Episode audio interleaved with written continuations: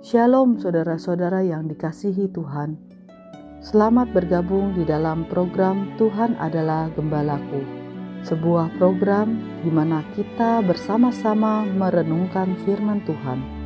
Firman yang meneguhkan iman agar kita hidup menyenangkan hati Tuhan dan menjadi berkat bagi sesama.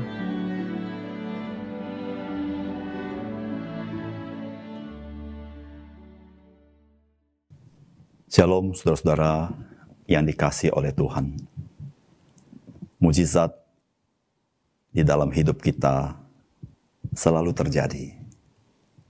Namun sering kali kita tidak peka akan pekerjaan Tuhan yang kita alami.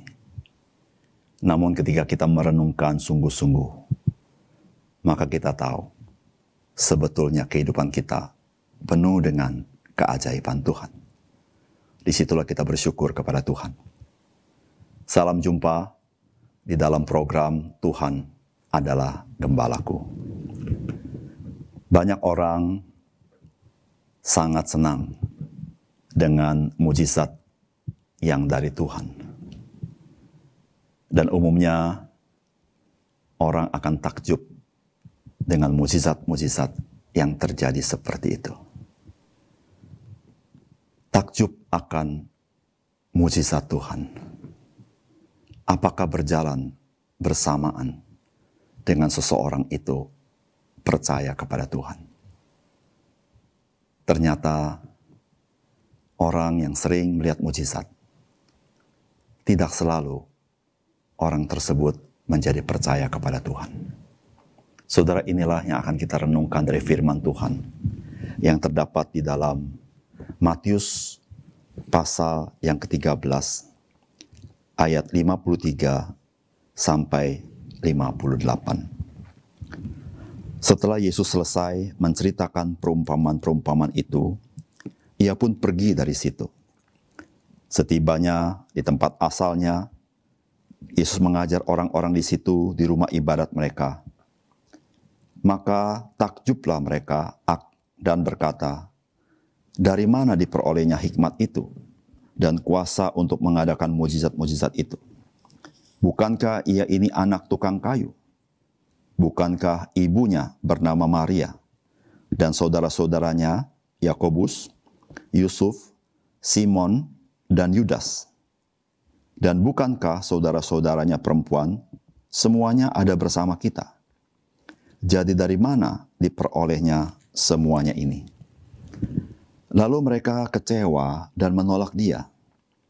Maka Yesus berkata kepada mereka, seorang nabi dihormati di mana-mana, kecuali di tempat asalnya sendiri dan di rumahnya sendiri.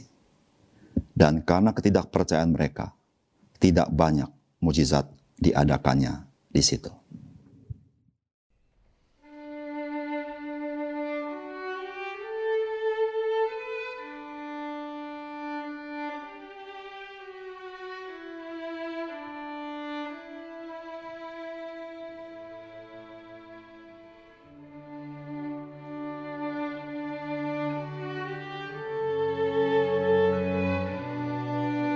Saudara-saudara yang dikasih oleh Tuhan, kota Nazaret berada di wilayah Galilea.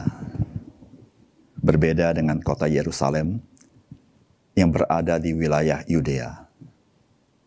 Di dalam pemahaman orang-orang Yahudi pada masa itu, semakin dekat sebuah kota dengan kota Yerusalem, maka orang-orangnya lebih religius Apalagi kalau orang itu tinggal di kota Yerusalem.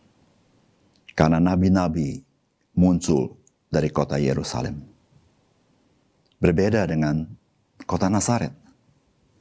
Kota Nazaret ada di wilayah Galilea dan dianggap oleh orang Yahudi sebagai wilayah yang tidak terlalu religius. Apalagi dengan kota Nazaret itu sendiri. Kota Nazaret adalah tempat di mana Yusuf dan Maria, orang tua Tuhan Yesus tinggal dan menjadi penduduk di sana. Dan seluruh saudara-saudaranya memang penduduk kota Nazaret. Dari firman Tuhan yang kita baca, Tuhan Yesus kembali ke kota asalnya, yaitu kota Nazaret, untuk melayani penduduk di kota Nazaret. Penduduk di kota Nazaret sangat takjub akan perkataan dan perbuatan Tuhan Yesus.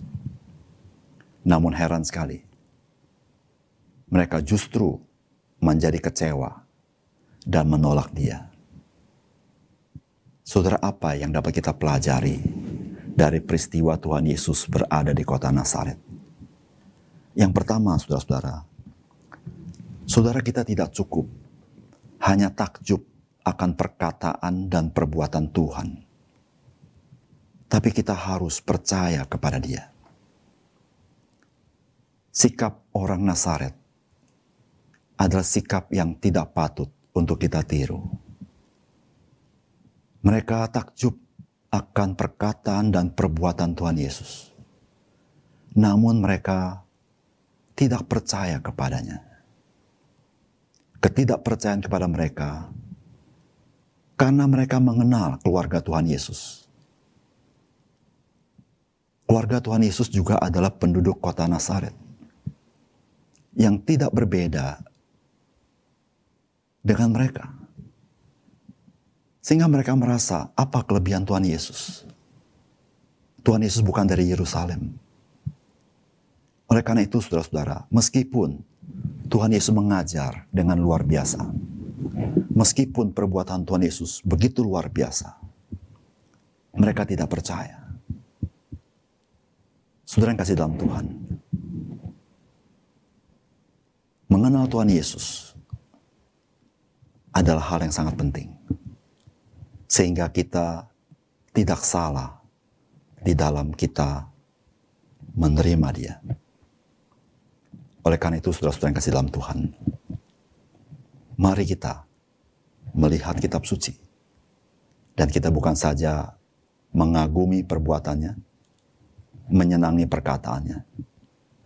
Tapi ketika kita mengenal dia, kita pun mau percaya kepada dia. Karena dia adalah Tuhan itu sendiri yang datang ke dalam dunia ini. Yang kedua, saudara-saudara, saudara Tuhan Yesus datang ke dalam dunia dengan merendahkan diri menjadi manusia adalah demi umat manusia. Saudara kedatangan Tuhan Yesus memang melalui Maria. Sehingga dia datang sungguh menjadi manusia yang sebenarnya. Dia merendahkan diri, datang ke dalam dunia, agar dia menyatakan kemuliaan Tuhan kepada manusia. Sehingga manusia boleh mengenal dia. Namun apa yang terjadi? Penduduk Nazaret telah melihat kemuliaan Tuhan. Namun, karena mereka melihat Tuhan Yesus tidak bedanya dengan mereka. Justru mereka menjadi tidak percaya. Saudara-saudara yang kasih dalam Tuhan, Berapa banyak orang bersikap demikian kepada Tuhan Yesus? Karena Tuhan Yesus datang menjadi manusia, maka manusia berpikir dia tidak boleh menjadi Tuhan. Dia hanya seorang manusia biasa. Paling tinggi dia hanya seorang nabi. Tetapi kitab suci tidak mengatakan demikian. Memang dia datang menjadi manusia tetapi dia itu adalah Tuhan itu sendiri. Dia sudah ada sejak kekekalan. Dia menjadi manusia karena dia ingin melaksanakan misi keselamatan. Menanggung dosa manusia.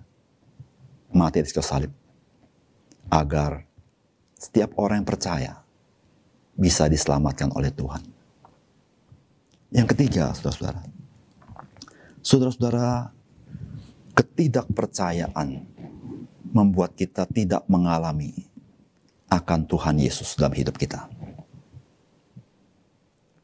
Yesus sudah datang di kota Nazaret. Tapi Yesus tidak banyak buat mujizat di sana. Karena penduduk di sana tidak percaya kepada dia. Ada kalanya kita bertanya kepada Tuhan di dalam seluruh pergumulan kita, apakah Tuhan tidak bekerja dalam hidup saya? Saudara Tuhan bekerja, namun sering kali kita tidak mengalaminya. Karena kita tidak percaya. Percaya kepada dia adalah membuka pintu bagi dia masuk mengintervensi hidup kita dengan segala hikmat dan kuasanya. Sehingga kita mengalami siapakah dia. Mengalami kuasanya. Mengalami kasihnya.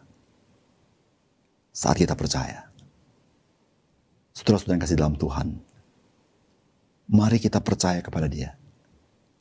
Agar Tuhan campur tangan dalam hidup kita. Dan hidup kita mengalami kuasa dan kasih Tuhan sehingga kita bisa bersyukur kepada Dia. Mari kita berdoa. Bapa kami surga terima kasih. Melalui peristiwa di Nazaret, Tuhan mengajar kami supaya kami percaya kepada Engkau. Supaya kami tidak menolak dan kecewa terhadap Engkau. Ya Tuhan, biarlah mata rohani kami bisa melihat akan kasih Tuhan yang besar ketika Tuhan Yesus datang ke dalam dunia menjadi sama dengan kami, supaya kami orang berdosa boleh tanggung dosa kami ketika Yesus Kristus mati di salib. Ya Tuhan, kami berterima kasih untuk firman-Mu pada hari ini. Seringkali kami menjadi orang yang tidak percaya, sehingga kami tidak mengalami kuasa Tuhan. Kami tidak mengalami Tuhan dalam hidup kami. Kami merasa Tuhan jauh dalam hidup kami. Padahal Tuhan mengasihi kami. Tuhan kami serahkan hidup kami hari ini kepadamu. Ajar kepada kami dalam setiap perkara. Percaya kepada engkau. Dan engkau campur tangan dalam hidup kami. Sehingga kami selalu bersyukur. Kami tidak pernah putus asa. Karena tidak ada yang mustahil bagimu ya Tuhan. Terima kasih Tuhan. Dalam nama Tuhan Yesus kami berdoa. Amin.